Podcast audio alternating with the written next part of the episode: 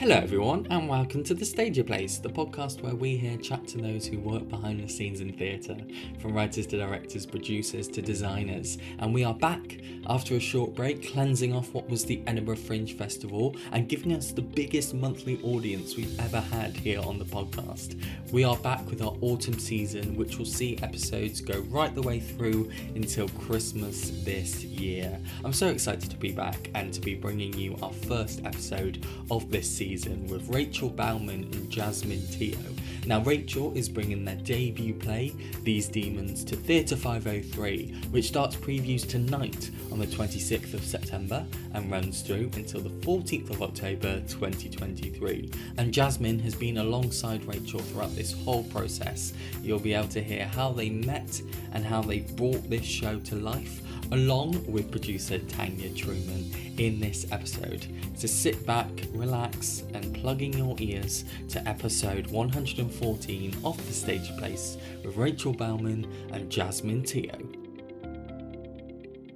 Hello, Rachel, and hello, Jasmine. Welcome to the Stagey Place. You're both joining me today on the week of previews for Rachel, your debut play, These Demons, which is being held at Theatre 503 from the 26th of September until the 14th of October 2023. Jasmine, we've just been chatting before we started recording about how you were feeling as the director of the show. You've been with the cast in rehearsals the past few weeks. I'm guessing you probably has some creative, some sound design in the room. How are you now feeling about the show opening and getting your work onto stage at Theatre 503? Oh, I'm so unbothered. Just kidding. I mean, yeah, has anybody ever said that? Oh, I'm so unbothered.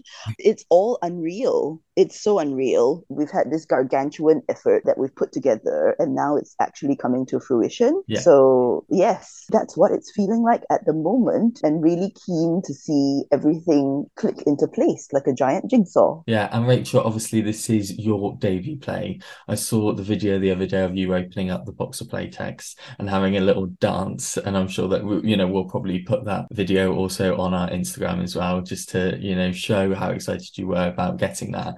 How do you feel about the show opening this week? Very embarrassed about the little dance.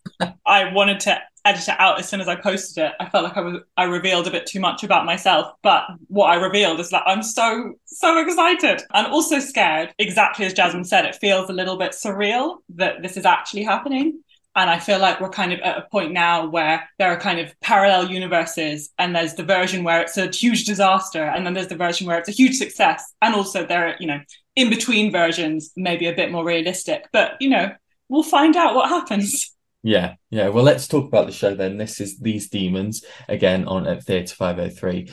Rachel, let's start with you then. So, talk to me about where this idea for the show happened and, you know, what actually brought it on that you'd write this debut play. Yes. So, I guess the original seed of the idea happened a few years ago, um, I was on Soho Writers Lab, and part of that is you have to write a play. And I was doing research for a completely different play. I knew it was a kind of haunted house story, but um, it was it was kind of a millennial housemates thing, and I was looking for a supernatural presence. Um, and I was on Google, which is where a lot of my ideas come from, just like googling random things. Um, and I stumbled across Jewish demons and started realizing that Jewish demonology was was a thing in Judaism referenced in different texts and across the centuries and i'd never heard about it. Even though i am jewish um, and i you know went to synagogue when i was younger i was never taught about this. And when i spoke to my friends and i spoke to my family who were also jewish they said they hadn't heard of it either. And it's kind of this weird, obscure part of this religion. And that just really fascinated me the fact that it's not really present in our culture. And so that was kind of the initial seed. That play didn't work. And so I kind of left it behind at that point and didn't really think about the idea until 2020 lockdown when Jasmine and I were paired together for one of those digital online monologues that yeah. there were kind of a lot of those floating around. We did that and we were just chatting via Zoom to get to know each other. And I mentioned that I'd written a play about Jewish demons, and Jasmine said, I want to redirect that. And so I said, That's great. I will write a completely different play, right. and then you can direct that one. That was how it started. And so I started writing it in 2021. Jasmine wrote an Arts Council application to R&D it off the back of, in my opinion, a god awful script. She apparently disagrees, but it, it was horrible. but uh, we got the Arts Council funding, and um, I remember we had four weeks before the first R&D and I, I freaked out a little bit because I thought, oh my god, I have to rewrite the entire play before we bring it into a room with actors. And so I was doing like because it's in three acts. Um, I, I rewrote like an act a week on top of my day job um, and then had a week to like revise it. And then we brought it into r&d a year went by we kind of took the feedback brought it into another r&d which is where 503 saw it last year which was kind of autumn 2022 and theatre 503 offered us this programming slot this autumn. Amazing. So, Jasmine, let's hear from you then. What is it about Rachel's writing that you loved so much that you were like in that original script that, as Rachel says, a god awful script? You probably disagree, Jasmine, because you decided that you'd write an ace funding bid for it. What is it about Rachel's writing that is so exciting? I mean, as you can see, Rachel herself, she's so humble about, you know, her storytelling. It's a whole mix of things that drew like me to this script.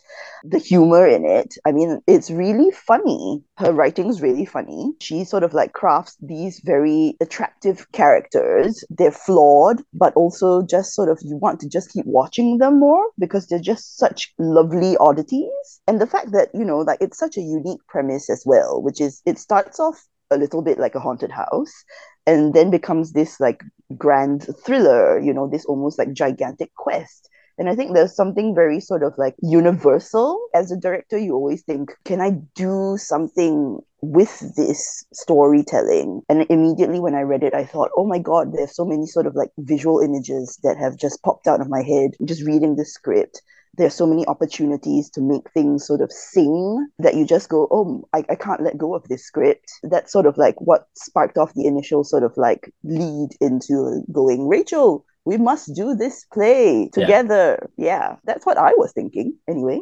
Yeah, brilliant. Well, so we've spoken about how the play came to be about, but we've not spoken about what these demons are about for those listeners at home who may have already seen the play, you know, as they listen to this episode, or maybe they want to book tickets to see the show. So, Rachel, tell us about these demons. Where do we find the characters at the start of the show, and what can you tell our listeners about the story itself? Where to start? So, yes, where do we find the characters? So, uh, we we begin with a 17 year old called Leia, and we first find her in this remote cottage in the woods. And right from the start, she's been reading these old texts about Jewish demons. And her sister Danielle finds her and is furious and it transpires that Leia has run away from home and Danielle has been searching for her. And what we discover is that Leia is there because her aunt, who lives in this remote cottage most of the time, has been attacked by someone from the local village.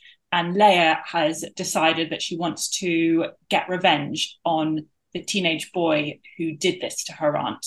And so that's why Leia ran away from home. That's why she ended up in the cottage. The aunt is in hospital at that point. But while Leia is there, she starts to remember all of the stories that her aunt has told her about these different types of Jewish demons. And those memories start to become more and more real and creep up on her as the night goes on. And between the two sisters, there's like this present timeline where the older sister Danielle wants her to leave. Leia is determined to stay. And it's kind of a dual mission of wanting to get revenge on this boy, but also start to suspect that there are demons in these cottage. And there are flashbacks throughout uh, where we see Leia with her aunt from the past. That sounds really exciting, very supernatural, like Jasmine said earlier on, maybe like a grand thriller throughout the whole show. Jasmine, when you read that script then and you know the confines of Theatre 503 as well, you know, it's not a massive stage. Like I do love Theatre 503. I love the rake seating and it's just like such a beautiful space, foyer and auditorium. When you know the Theatre 503 stage and you're directing this show in rehearsals, what is your directing style like when you get a play or a script like these demons well i think every play sort of speaks to you about how it wants to be directed. I started out thinking about, you know, the, practicalities of the situation because I think, as as you said, Theatre 503, it's not the most sort of great grand space to do something epic. So you sort of have to think, well, if you've got sort of like a small space, if you've got those kinds of like resources that are, you know, not the great West End caper that you envisioned, yourself directing, it really is about going, well, what does the script want you to do? And mm. then how you sort of have to, you know, combine worlds or make things fluid or actually make things theatrical. Yeah, so I think like uh, there's a huge, you know, lean in today about sort of like superheroes and Marvel and and filmic qualities of film of uh, transcending into theater. But I think there's something quite lovely about going, hey, make things obvious or play into the opposite of what you are supposed to be doing or what you want to see. So obviously there are these sort of like big scenes of like fights within the play, blood, things being probably set on fire. And it is about sort of making sure that the audience know that we know that we're not hiding, just sort of like leaning into the fact that like this is not a hiding situation. It's not a sleight of hand situation. It is sort of worlds merging and mixing. And I hope that will be like an exciting way to look at a story that's supposed to be in a normal horror film, something cuts away and then something insane happens. I'm very excited in telling a story where you can see things add up quite extravagantly or quite sort of like obviously on stage. And then the payoff at the end will all work out. Fingers crossed. Yeah. Fingers yeah. Crossed. Yeah, and yeah. it just sounds really exciting. It sounds like Rachel just you haven't held back in like all those big moments. Then you know you've really tried to you know get like you say some some big moments, some some yeah. moments maybe see how it works on stage. And I think that's exactly think that's always so brilliant because I think with theatre you feel like there are limitations like you can't yeah. do everything. You can't have flying spaceship. You know, no yeah. one can write a big sci-fi and make you know believable aliens shoot fire ray guns. You know what I mean? But there is a world where you can just put all of that in and just use what you can do. And you know, obviously, like you say, Theatre 503 does have its limitations. It's a small stage, you know, it hasn't got, you know, flies and rigs where you can do everything, but it's what you do with the words and what you do with those moments that are really exciting.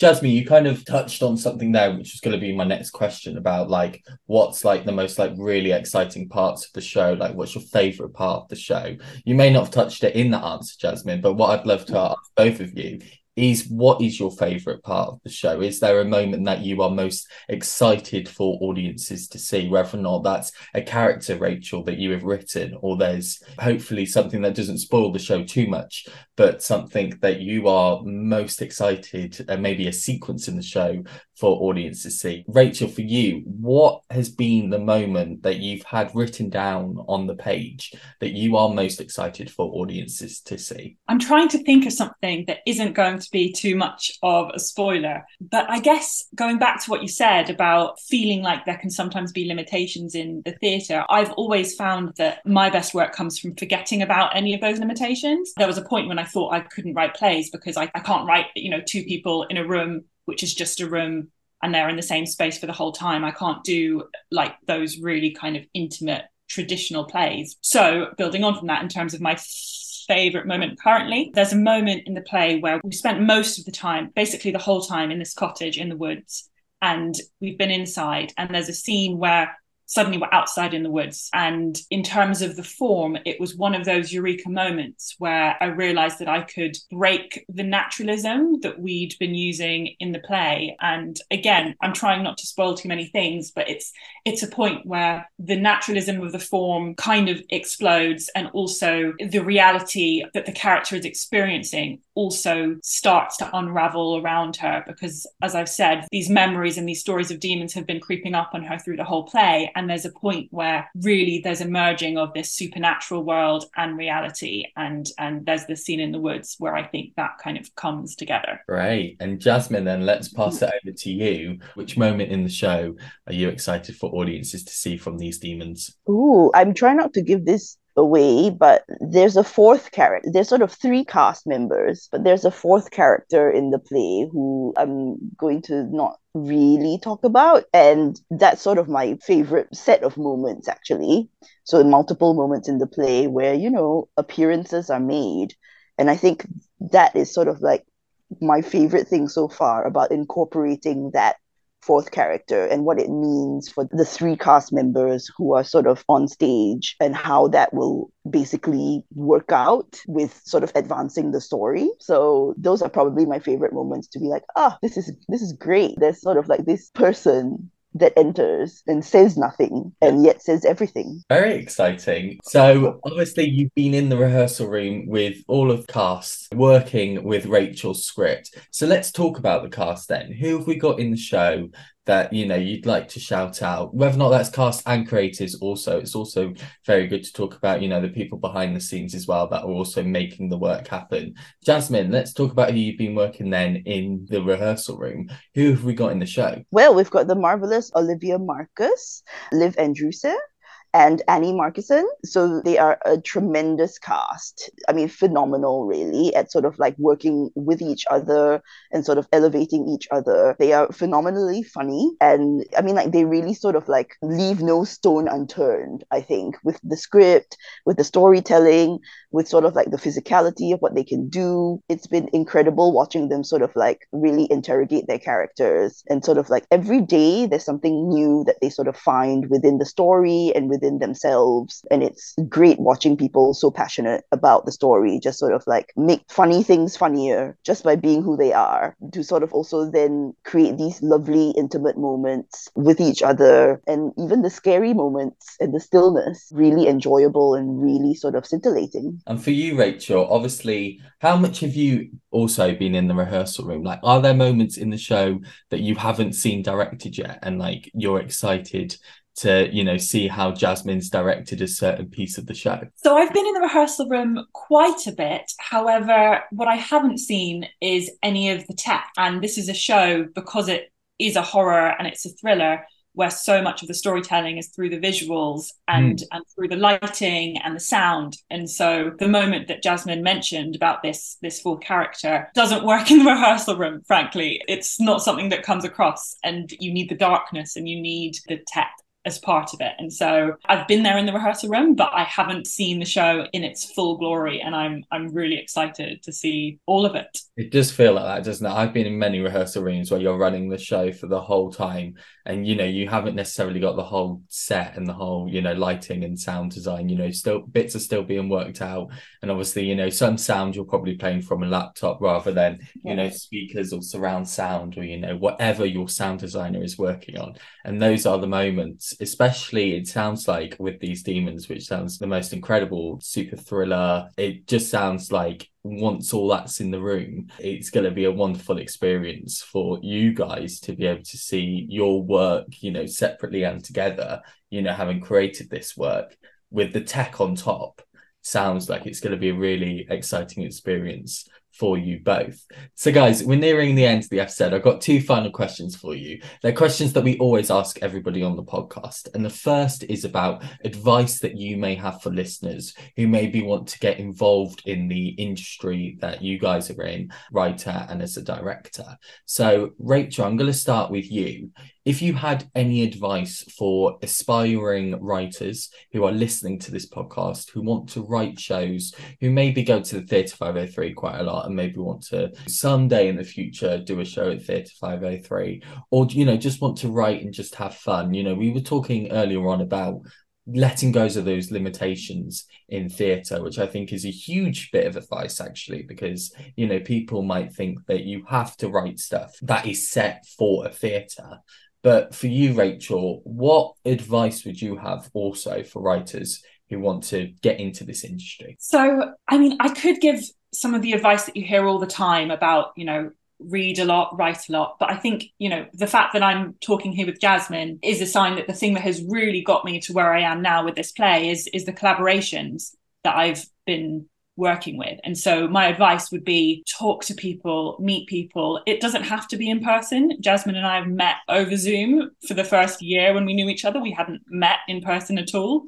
And so it's it's about forming those relationships and those trusts with people because Jasmine Tanya, who's our producer, and I have been working on this play for two years through its development. And we've been such a team in making it happen through the Arts Council applications, through the R&Ds. And it's so important because it means that now that we're in rehearsals, we have this trust between us and we know how we work. And also we've been able to make the show happen. And theatre is such a collaborative form that it doesn't happen with just one person writing by themselves in a room. You have to give it to other people. And so my advice would be meet people, get to know people, form those relationships.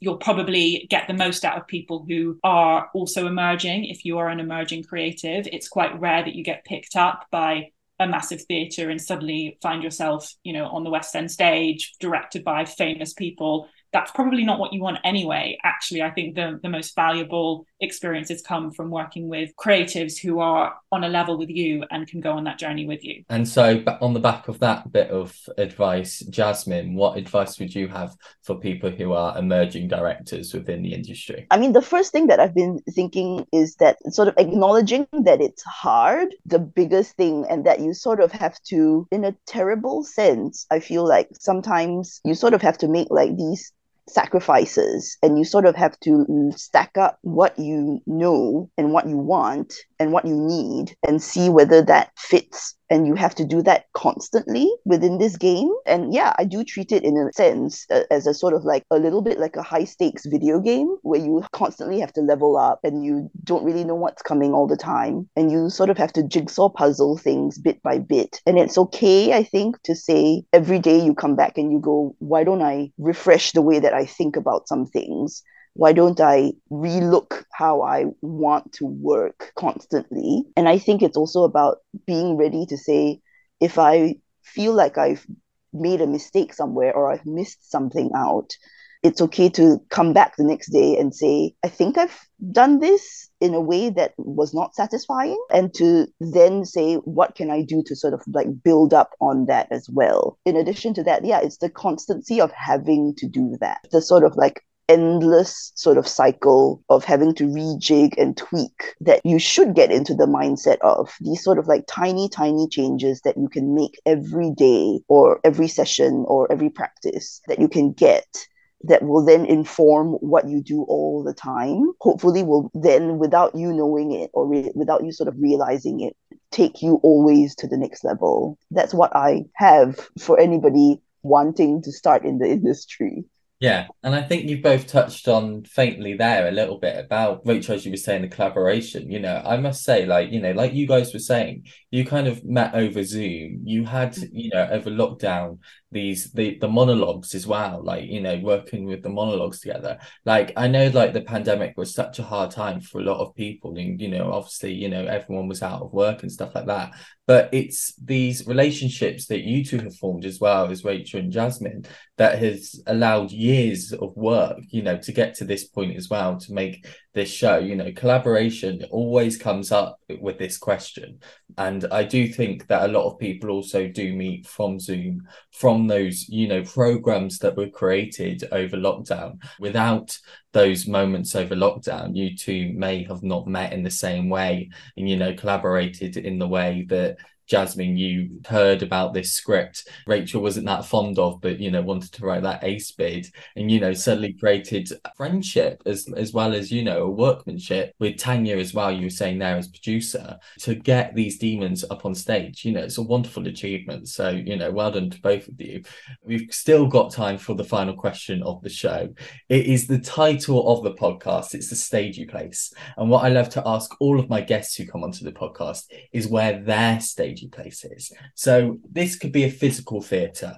So it could be the theatre that you've seen your favourite show in. Maybe it's a theatre that you long to work in. So, you know, it's like that top goal theatre that you want to work in, maybe, and you've gone to see work there that you thought was really profound and, you know, just love the stuff that is there. It may not be a theatre. Jasmine, for you, it may be the rehearsal room where you, you know, create the work with actors. Rachel, for you, it might be the place where you find inspiration for your plays, or it might be the place where you write your plays. It could be anywhere in anything. It doesn't necessarily have to be a specific theatre in the world. It's always so lovely to ask this question because it's always so varied. So, Rachel, I'm going to start with you whereabouts would your stagey place be for me it is actually in the rehearsal room or the r&d room it's the moment where the script goes from being just something that I scribbled in my notebook and wrote on my laptop to something that is read out loud by actors and discussed, and it becomes more than something that's just come from me. I get a lot of my ideas from talking with people and from hearing what other people think. So yes, it would be that rehearsal or R and D room, working with other actors and other creatives. Yeah, amazing. And so, Jasmine, let's end then with your answer for the question: Whereabouts is your staging place? I'm actually gonna have to say Hampstead Heath because I go there and I think about things a lot, you know, have a wander. And I think that helps me take in things and to have a space to let my mind go. Yeah. And I think like that is so crucial in sort of like my creative process. So that's my place. Amazing. Well, Rachel, Jasmine, thank you so much once again for coming on to talk about these demons. Rachel, you are the writer of the show. Jasmine, you are the director of the show. It begins on the 26th of September, which is when this episode is going out. It's also tomorrow that previews start, which is very exciting for you two at the time of recording this podcast. And it runs until the 14th of October with press night on the 3rd of October. And something that I really like about Theatre 503 is that they have the parent and baby performance, which is on on the 11th of October at 12 p.m. I've gone to a couple of the parent and baby performances at Theatre 503, and I genuinely think they are wonderful experiences. So, uh, you know, I may even come to that performance for these demons. Who knows? but Rachel, Jasmine, thank you so much for joining me today. Thank you. Thank you so much, Eliott. And there we go, that was Rachel Bellman and Jasmine Teo, the writer and director of These Demons, which is being staged at Theatre 503 from tonight, the 26th of September, until the 14th of October 2023. I'm so excited to hopefully catch this production. It sounds right up my street and something that I'd really enjoy. Something that we also spoke about in that interview is that the play is being published, so whether or not you're able to see the show at Theatre 503 or not, you can at least buy the playtext, which has been published and you can buy online. So do make sure to check that out if you're unable to come and see what sounds like a fantastic production. So there we go. That's the end of our first episode in this autumn season of The Stagey Place. I really hope you've enjoyed this episode, and if you're new to us, please make sure that you are following us on all social media platforms at The Stagey Place on Instagram and X. So, until next time, when you join me chatting to some more writers, producers, directors, or designers, I hope you're keeping safe and staying stagey. Goodbye.